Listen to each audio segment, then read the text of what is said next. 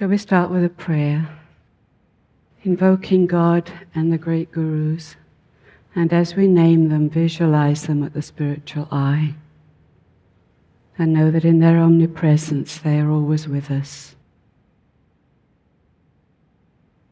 Heavenly Father, Mother, friend, beloved God, Jesus Christ, Bhagavan Krishna, Mahavatar Babaji, Lahiri Mahashaya, Swami Sri Yukteswar, our blessed Guru, Paramahansa Yogananda, saints of all religions, we bow to you all. May thy love shine forever on the sanctuary of our devotion. And may we be able to awaken thy love in all hearts. Om. Peace. Amen.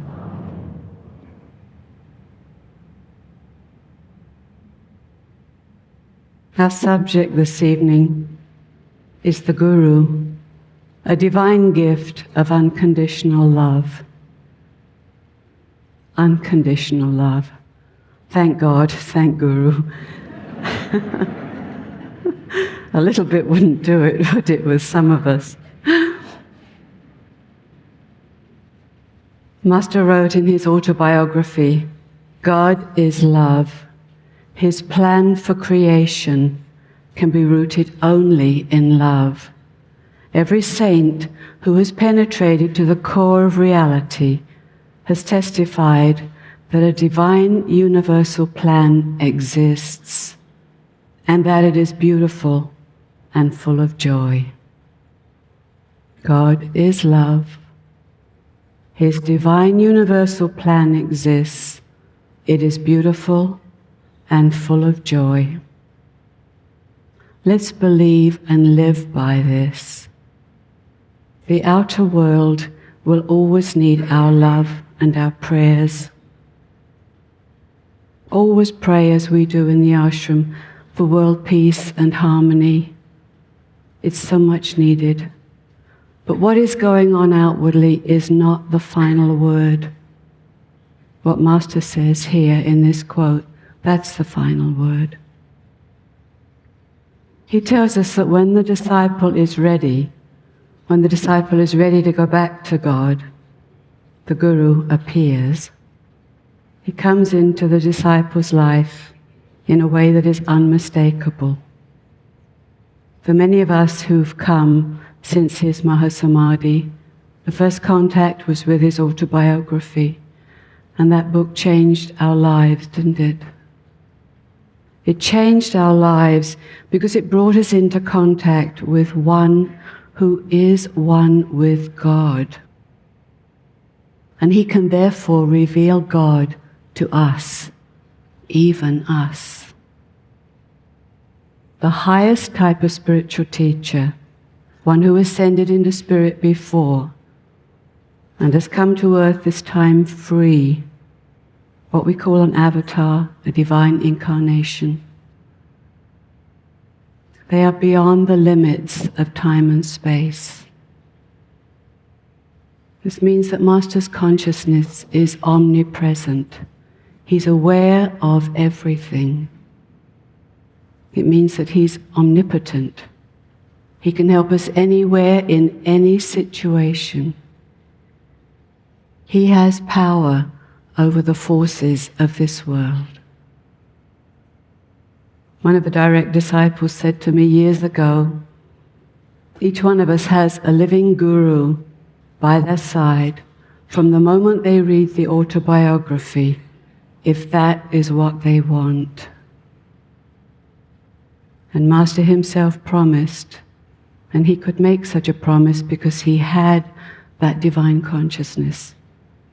To those who think me near, I will be near. Now, what he meant was, we would come to know that he was near, because in his omnipresence, he was always near, he is always near. but we will come to know that. Our second president, Rajarsi Janakananda, was the first one to call Paramahansaji a Prem avatar, meaning an avatar or an incarnation of divine love, a manifestation of God's divine love, one whose nature is predominantly love. Of course, all those who are one with God, they embody within themselves all the divine qualities the wisdom, the understanding, the ever new joy and bliss, the compassion and forgiveness, as well as the love, unconditional love, love that never changes and which nothing can diminish. But one quality will tend to predominate in the personality.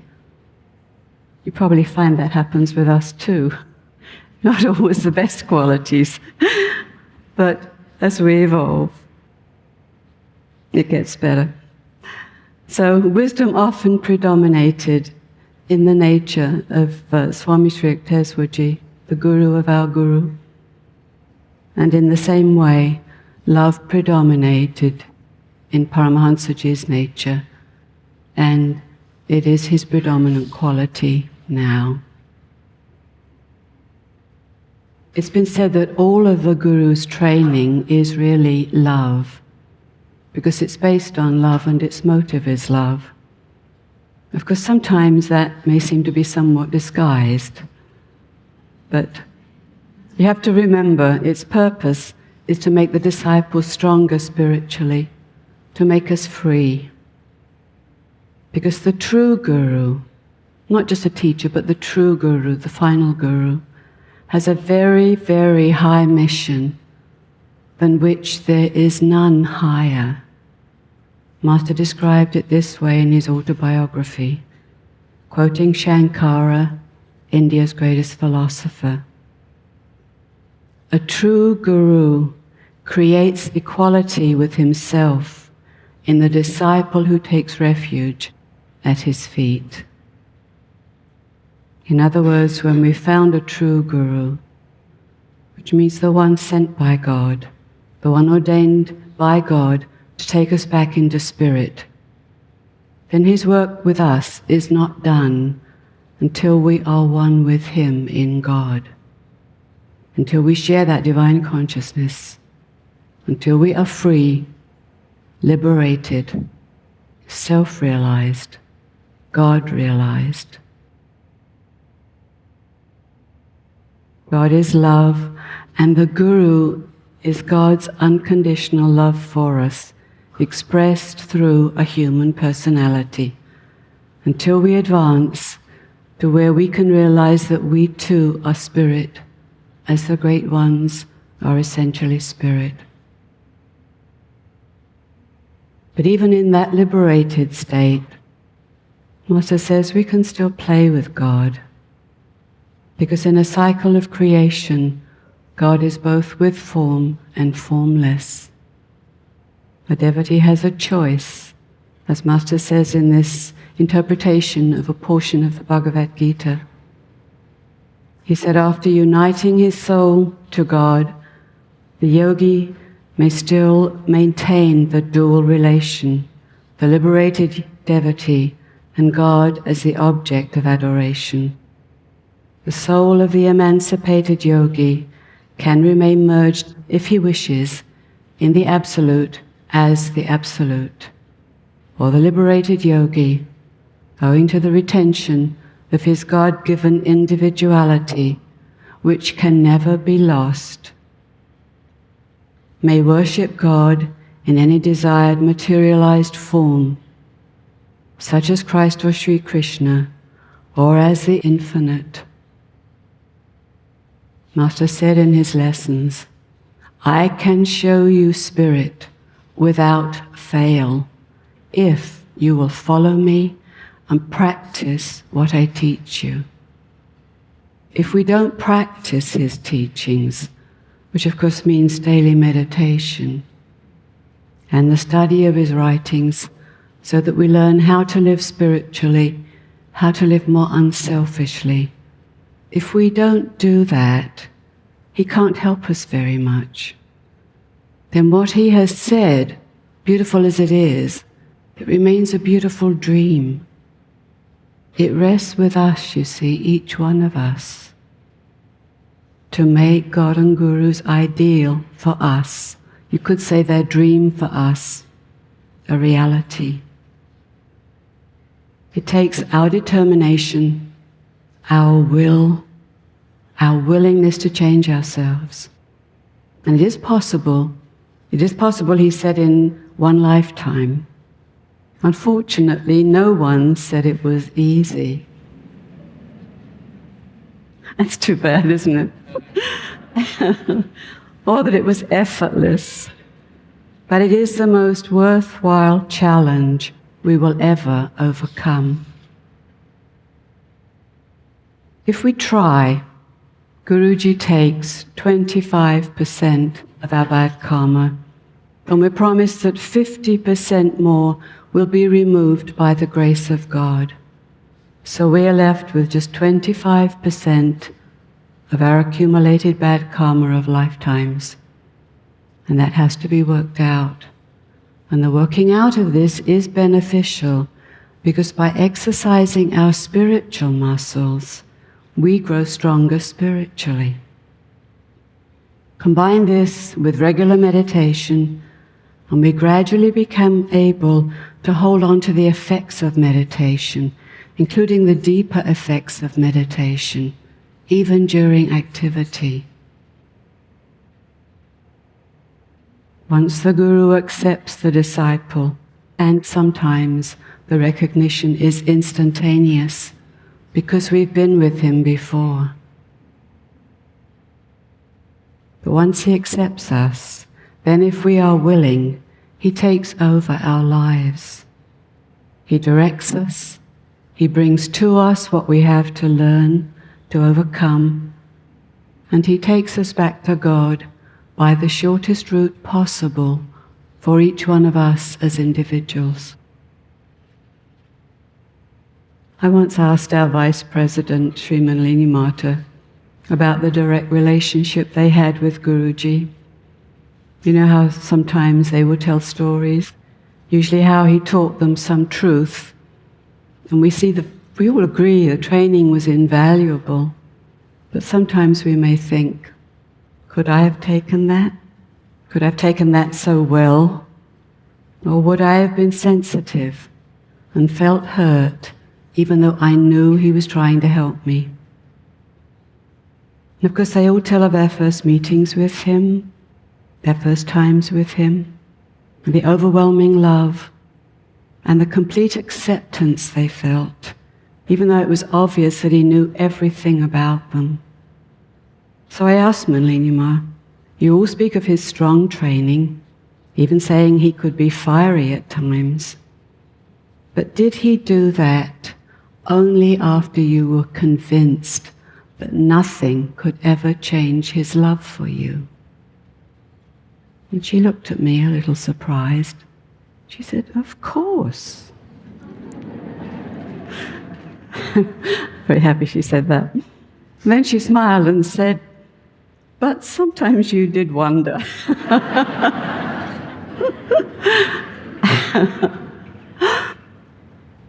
Yogananda's was and is a mission of love on an individual basis, helping each disciple, each brother or sister who wants to go back to God and to be free forever. And then globally, to show people through their own experience of God in meditation that we're all part of one divine family, that every true religion has the same basis in truth in one God, and that every child of God has the same divine birthright.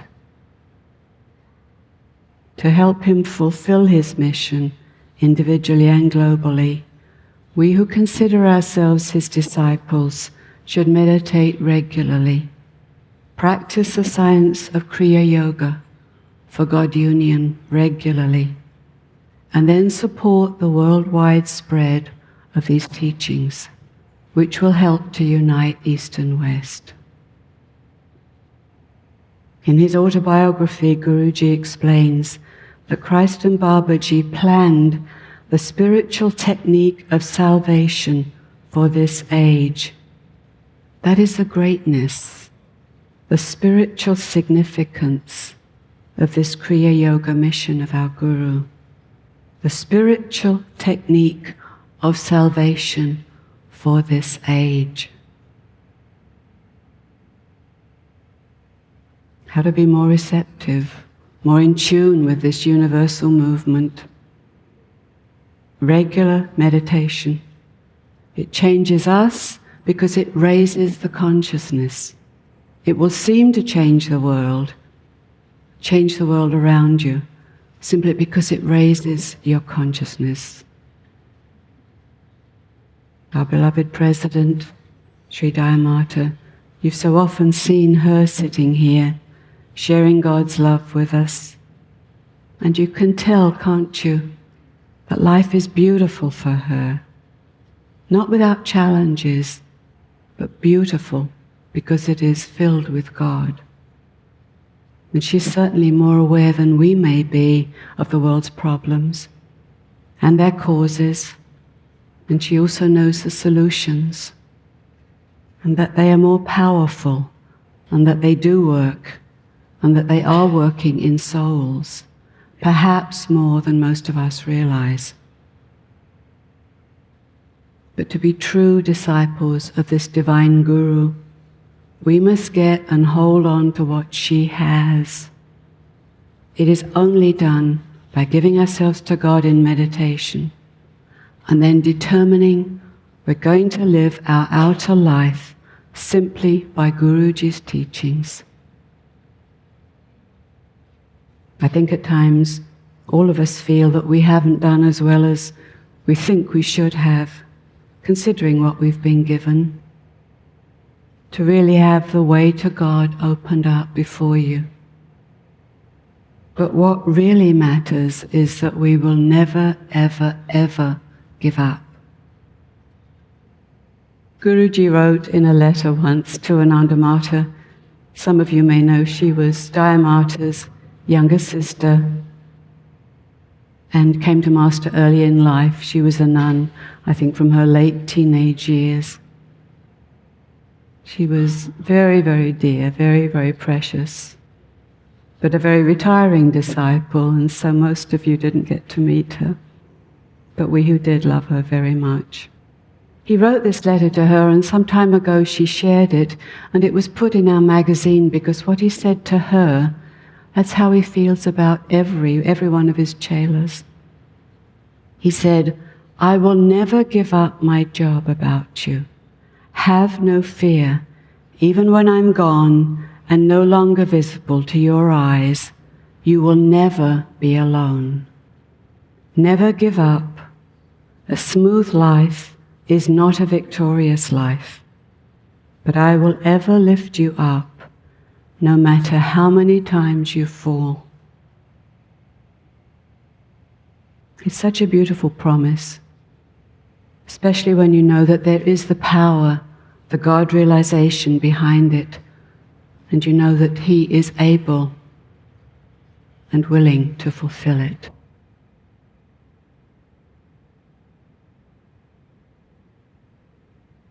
Now, Master's Path is not a circus. Don't seek or accept phenomena. And what does that mean? I would say anything that Master does not advocate, because in his lessons and books, He's given us a tremendous spectrum of positive spiritual experiences, of ways to be aware of and to commune with God, personal and impersonal, in form and formless, infinite. In his wonderful, and I really mean wonderful book, How You Can Talk with God, he says it's because we are divine, a part of him that we are unable to find lasting satisfaction in anything material. And then he says, If once you can get that response from God, you will never feel separated from Him again. The divine experience will always remain with you. He understands how human we are, how so much of the time we just need to be comforted. And again, he says in this book, it satisfies a deep need in our hearts to think that God may take a human form and come to us and talk with us. Study this book, I would say live it, until what it contains becomes your own experience, your life. You have to be very honest with Master. He knows your thoughts anyway. He won't interfere because he respects free will. But if you want his help, tell him. One devotee was very new on the path, had been reading about the spiritual eye. It was also new to him. He just said inwardly to Master, I just don't get it. You're going to have to show me. it was obvious to him that Master felt the spiritual eye was very important. He wanted to understand, but it was just beyond his comprehension. So this thought went around and around in his mind for some time, like an obsession. And then one day, there was suddenly this beautiful light in his forehead. He could see it all the time, even as he went about his daily occupation. He said it was beautiful, seemed benevolent, a blessing. It made him very peaceful. It stayed for three days. He was always aware of it. And while this continued, he said, it seemed that every contact he had with people was blessed with effortless harmony and understanding. Then it went away. Someone told him, You get a taste of what you can have, and then you have to work for it in order to have it permanently. Well, even a taste is worth it, isn't it? I've been here a long time, and I've met many people who've had a taste of what you can have. It's not something to talk about generally, except perhaps very occasionally to a spiritual counselor if you have some question, and never something to boast about, because none of us would want someone else to feel less loved because they had not yet received an equivalent blessing. But when we're willing to forget everything else and to really concentrate on God in some way, then sometimes, if it is right for that devotee, beautiful things do happen. One example was another man attending his first all day Christmas meditation. And the minister was talking about the great ones, how they celebrate, honor the anniversary of the birth of Christ on earth. And to this man, great ones made him think of Mahavatar Babaji. He'd only recently learned about Babaji, was fascinated. That band of devotees in the Himalayas, and the man who tried to join them and had to undergo such a severe test to be worthy. And then Master said there were some American disciples in Babaji's group. So, in that meditative atmosphere, he said the yearning to be with Babaji's group became so great he didn't want to breathe. And suddenly he found himself moving, moving in a ball of light. And he noticed how natural it felt. He said he seemed to be traveling a vast distance, but in no time at all. And then suddenly he was descending, and he felt his body again, and it was in lotus posture. And he was descending into a cave where a circle of yogis were sitting in meditation. And he said there was no lighting, and none was needed because of the radiance emitting from them. And as he gently descended, he knew they were aware of him, and he felt their acceptance. And they moved almost imperceptibly so that there was a place for him, and his body settled down right opposite Mahavatar Babaji. They said no one moved. His presence did not interrupt their meditation, but he felt accepted and he felt blessed by Babaji. He said you couldn't be in his presence and not be blessed. But after what seemed like just a short while, he realized he couldn't hold on to that state yet. And suddenly, he was back in the meditation hall. But he said the experience convinced him of how much he needed more and deeper meditation to be absorbed within with deep concentration, to be absorbed in Om, to expand his consciousness, to take him beyond too much bodily identification. Taste of what you can have. We're all very helped and inspired by the stories that those who knew Master share with us. I think it's been an inestimable gift because it makes him more real, doesn't it? And shows the relationship we can have with him too. We just have to work for that by bringing him into all aspects of our lives, accepting his help. Because you never know when that pesky 25% is going to show up. and we're going to need his help. In my own life, he definitely worked what I would call at least a minor miracle, a gradual miracle. As a child, I was extremely shy, and that is an English understatement. I never met anyone who was worse than I was. I liked people and I always had friends, but it was large groups, paralyzing. My first oral presentation was in, I think it was second grade. We had to learn a little poem and recite it in front of the class. And I worked very hard to memorize it. And then I was called, and as I got up to the front and saw the whole group, my mind went blank. So I closed my eyes. And with my eyes closed, I recited the whole poem. And then, of course, when you're a small child, looked over to the teacher for her indication that I could go back to my seat. And she just mumbled something like, Very nice, dear. But even though I was, she had a strange expression on her face, even though I was a young child, I could see that she was wondering, What on earth is wrong with her? I went on through school, changing classes where possible to avoid anything before an audience.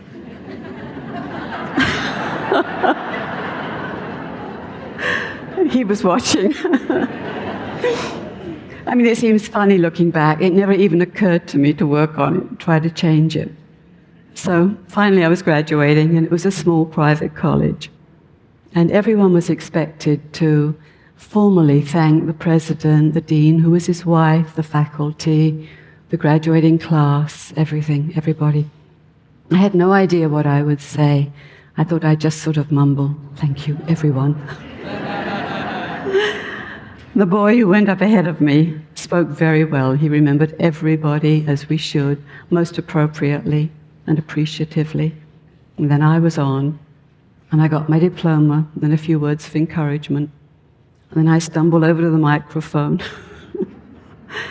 not looking at the audience once. And looking at my feet, I said, I second everything Michael said.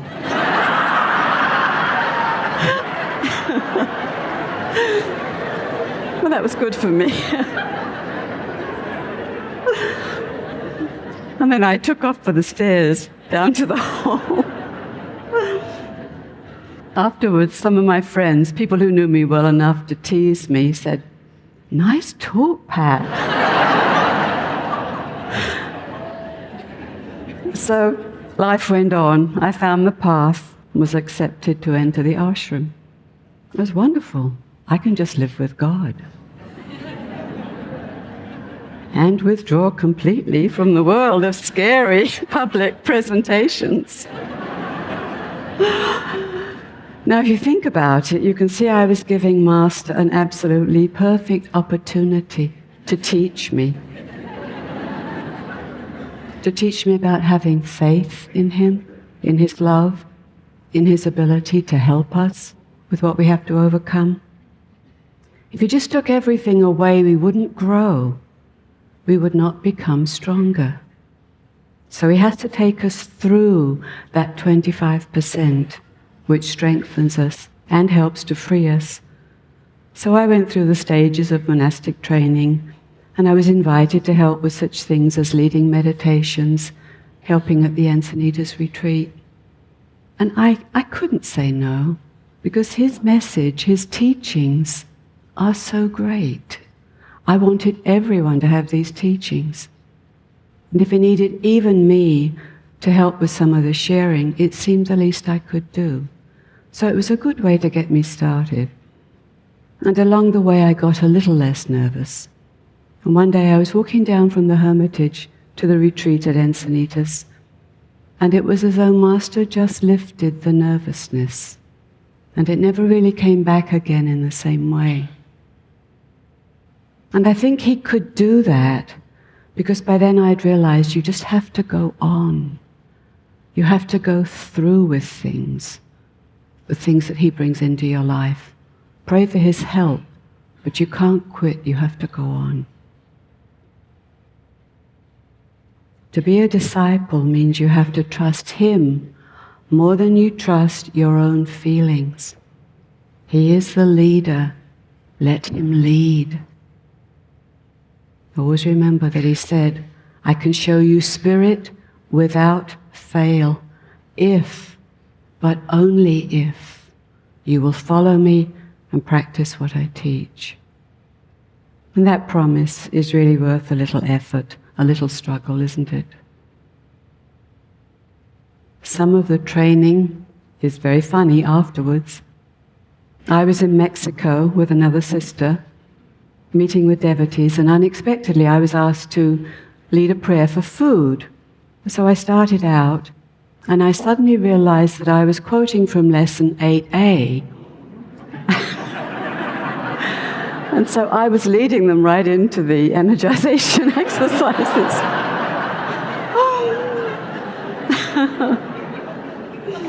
so I stopped speaking, and inwardly I said, Master, help.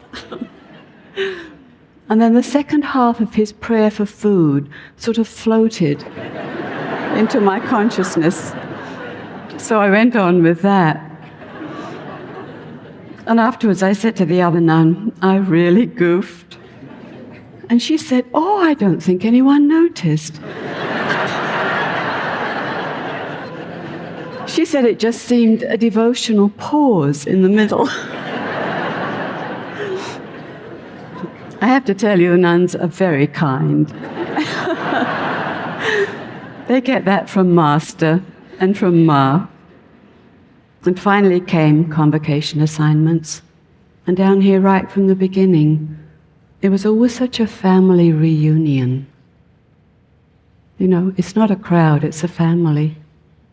You make us all feel so welcome. And then it becomes more and more a privilege and a pleasure to be with you and to try to share what is most beautiful, most liberating in Master's teachings. And now looking back, I wonder why I was ever so nervous. And I see that if you allow your thoughts to remain on yourself, what you feel, and what you think you want to do, you can miss half the joy in life. Whatever our need, whatever our fear, He will help us with it if we let Him. And the way to let Him is to ask Him, and then to follow and practice what He teaches. And then He will minimize the problem. And if you persevere, you will find you have overcome with His help. And with much less suffering than you might have imagined would have been involved. And you see, that too is the Guru's love.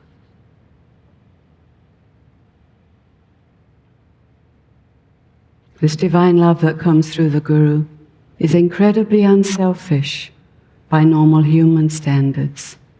So often, with human love, the loved one wants you to love only them. There is a possessiveness, which of course is based on human insecurity and is thus to be forgiven but it can still be difficult to live with.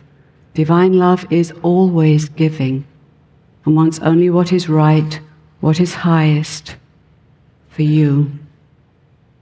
Master wrote of his own beloved Guru, Swami Sri Yukteswar, but although wisdom predominated in his nature, being around him intensified Master's own devotional nature because that was right for him.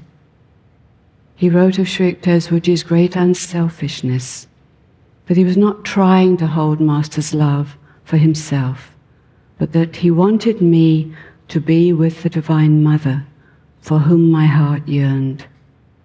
He said, I never imagined anyone could be so interested in me. He loved me for myself. He wanted perfection for me. He wanted me to be supremely happy. That was his happiness. He wanted me to know God, to be with the Divine Mother for whom my heart longed. When you find love at that level, that is God. The Master's love for each chela has that same quality.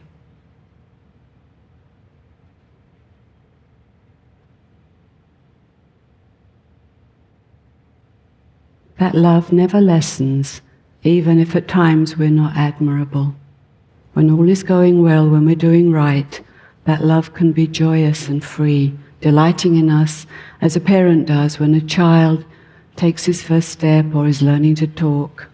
And when things are not going so well, maybe we're backsliding, we've gotten caught up again in something of the world, we're creating more suffering for ourselves, then that love is a sad love, but it's no less ardent, no less total. It just waits, because each soul has free will. We have to remember that. It waits until we will accept help again. That is the love of God, the love of all our divine gurus. That is the love of that sweet and divine soul that we call Guru Deva.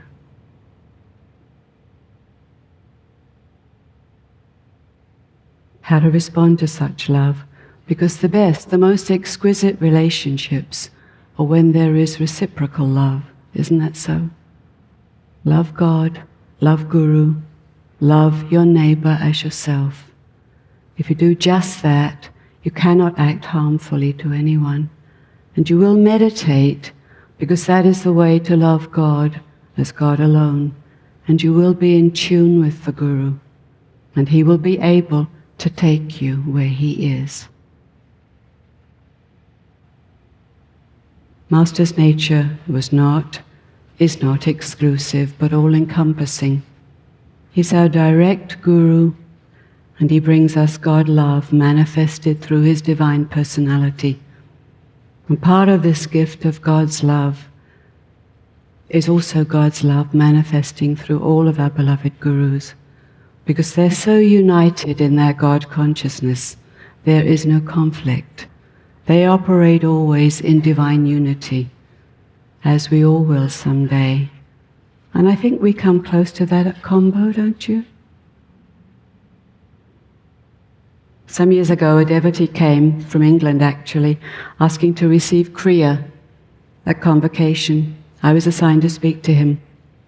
He was very sweet devotee, very sincere.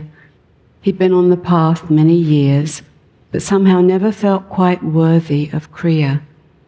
Some souls, some humble souls are like that. They have such an awareness of how great Guruji is and how sublime is the gift of Kriya that they humbly hold back. And that was the case with this devotee. But some years previously, Lahiri Mahasaya had appeared to him in a very vivid dream and told him he should be practicing Kriya. and also told him how to do it. But still, the man's humility kept him back because he knew, he knew how we normally apply for and receive Kriya. Had he been mistaken? Had his desire created that dream?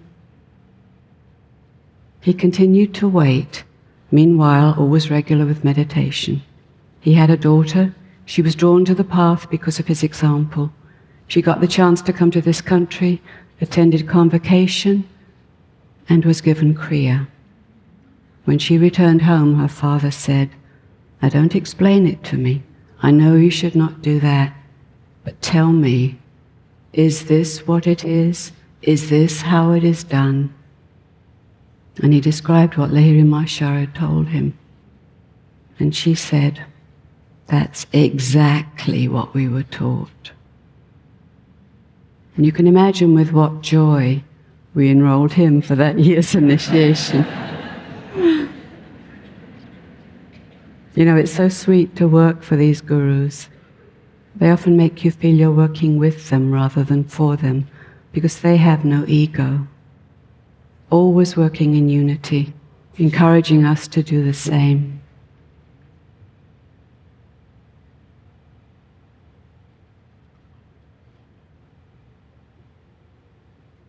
Master said, To those who think me near, I will be near. I've been blessed to see that in the lives of many and one particular older nun, a direct disciple. I heard about her before I entered the ashram. One of the ministers had spoken of her once, saying that he'd never seen her when she was not peaceful and joyous. And he said he asked her one day, How is it you're always joyous?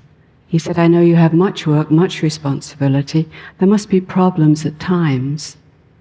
And he said she looked a little surprised, thought for a few moments and then said, I suppose we stored up so much joy being around Master that we're still living on that.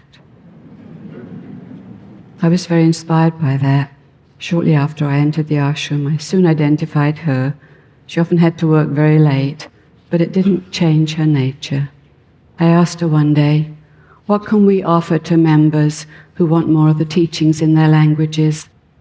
We try to have a steady output, but don't have the resources to do it all at once. And she said, Tell them they have a living guru by their side from the moment they read the autobiography, if that is what they want. It was really that simple for her.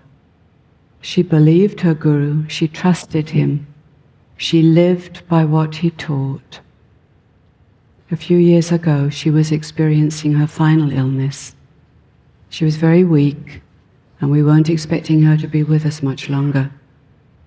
A nurse was sitting beside her bedside during the night, and one morning the nurse told some of us someone came to see her in the night. The nurse was not a member. She said, I think it was your founder. He had long dark hair, an orange robe, and most beautiful eyes. And she said that the nun, who was so weak that she had to be helped to move at all, sat right up, upright from a reclining position, and held out her arms to him. And after a while, he wasn't there anymore, and the nun quietly sank back into sleep. Over the years, I've known other devotees who've said had such a simple, trusting relationship with their guru, householders as well as renunciants. Don't we all want the security of a relationship with one who is not only all loving, but has power greater than life and death? If I analyze what made it work for the nun, she kept it simple. She knew what Master was, in his consciousness one with God. She had trusted her life to him, and it was that simple. Therefore, anything that came to her, and I saw her go through difficulties with her major responsibilities for his work, with her personal family, with her health. Whatever happened, she made the best of it. She really believed that everything would work out. And of course, that attitude helped it to be so. She was a very quiet, humble, even retiring person, but she had a certain fearlessness. And that brings us back, doesn't it, to those beautiful sattvic qualities that lead to self realization, which Master explains in his Gita commentaries. And of fearlessness, he says, it is developed by faith in God, in His protection, His justice, His wisdom, His mercy, His love, His omnipresence. And that faith can and should be in the Guru as the representative, the manifestation of God.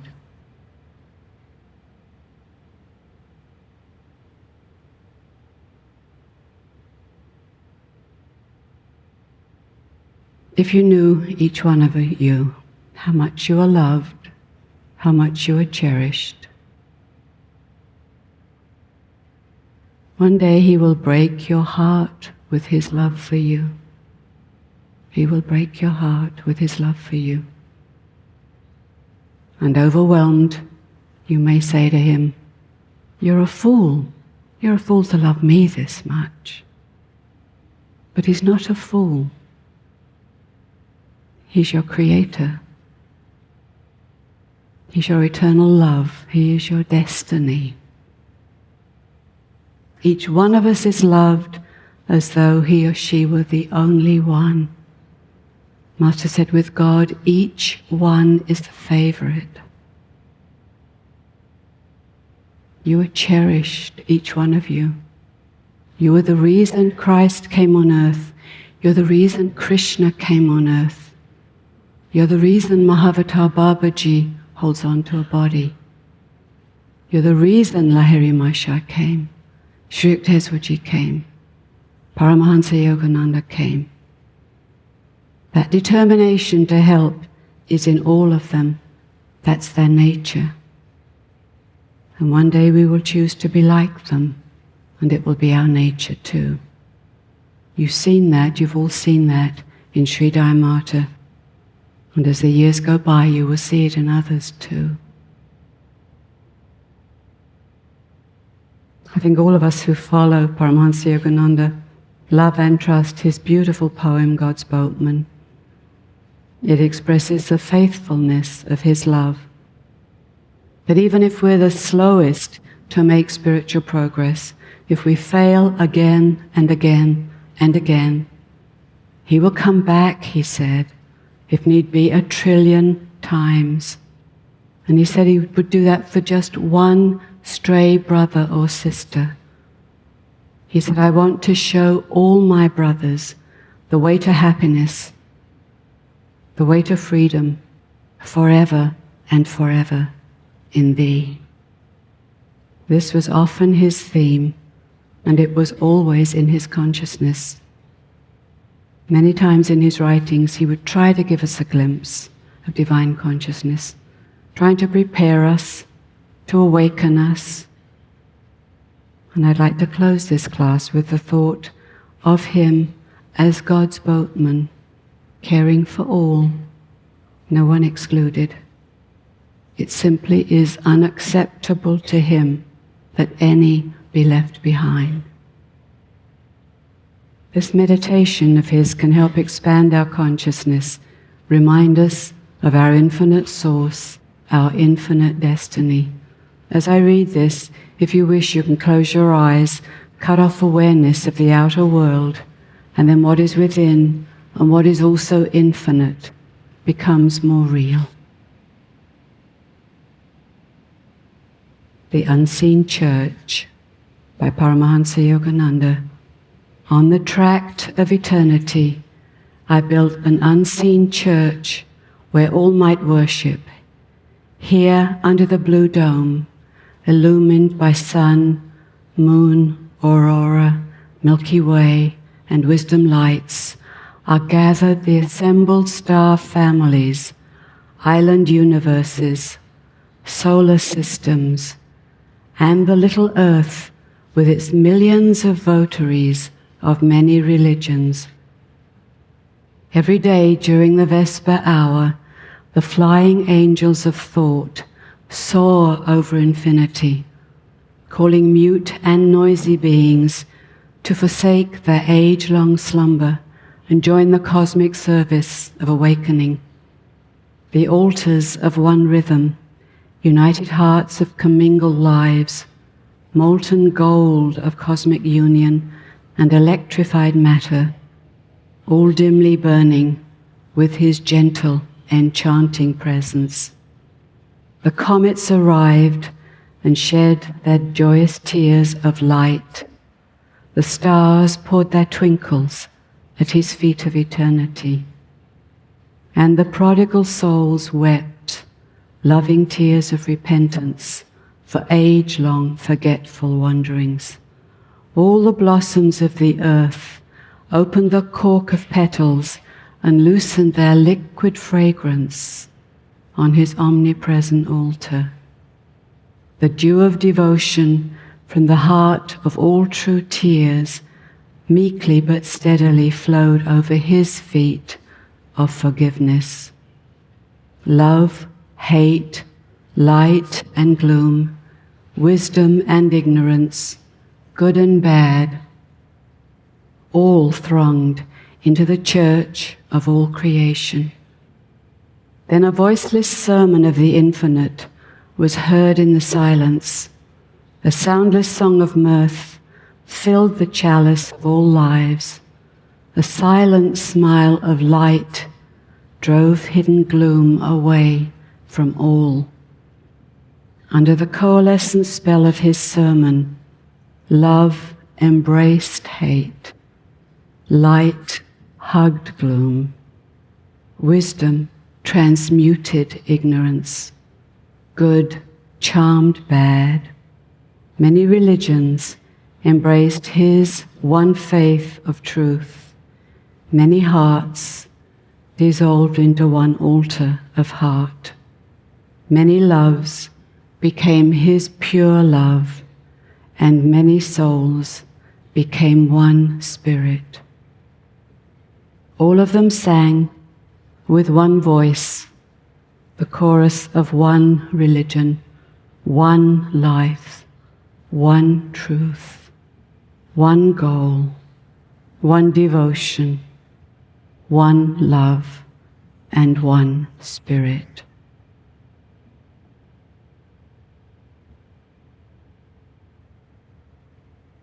Just a final thought with Master. Even when I'm gone, my help will always be given to true devotees all over the world if they keep in tune. Never think for a moment that when I'm physically absent from you all, I am not otherwise with you.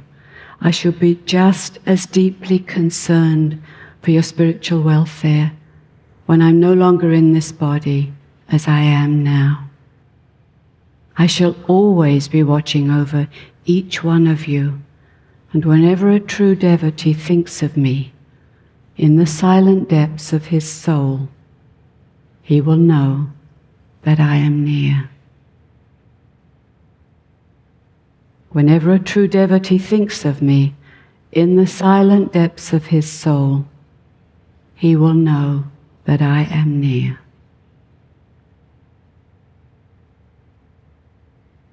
Jai Guru, Jai Guru.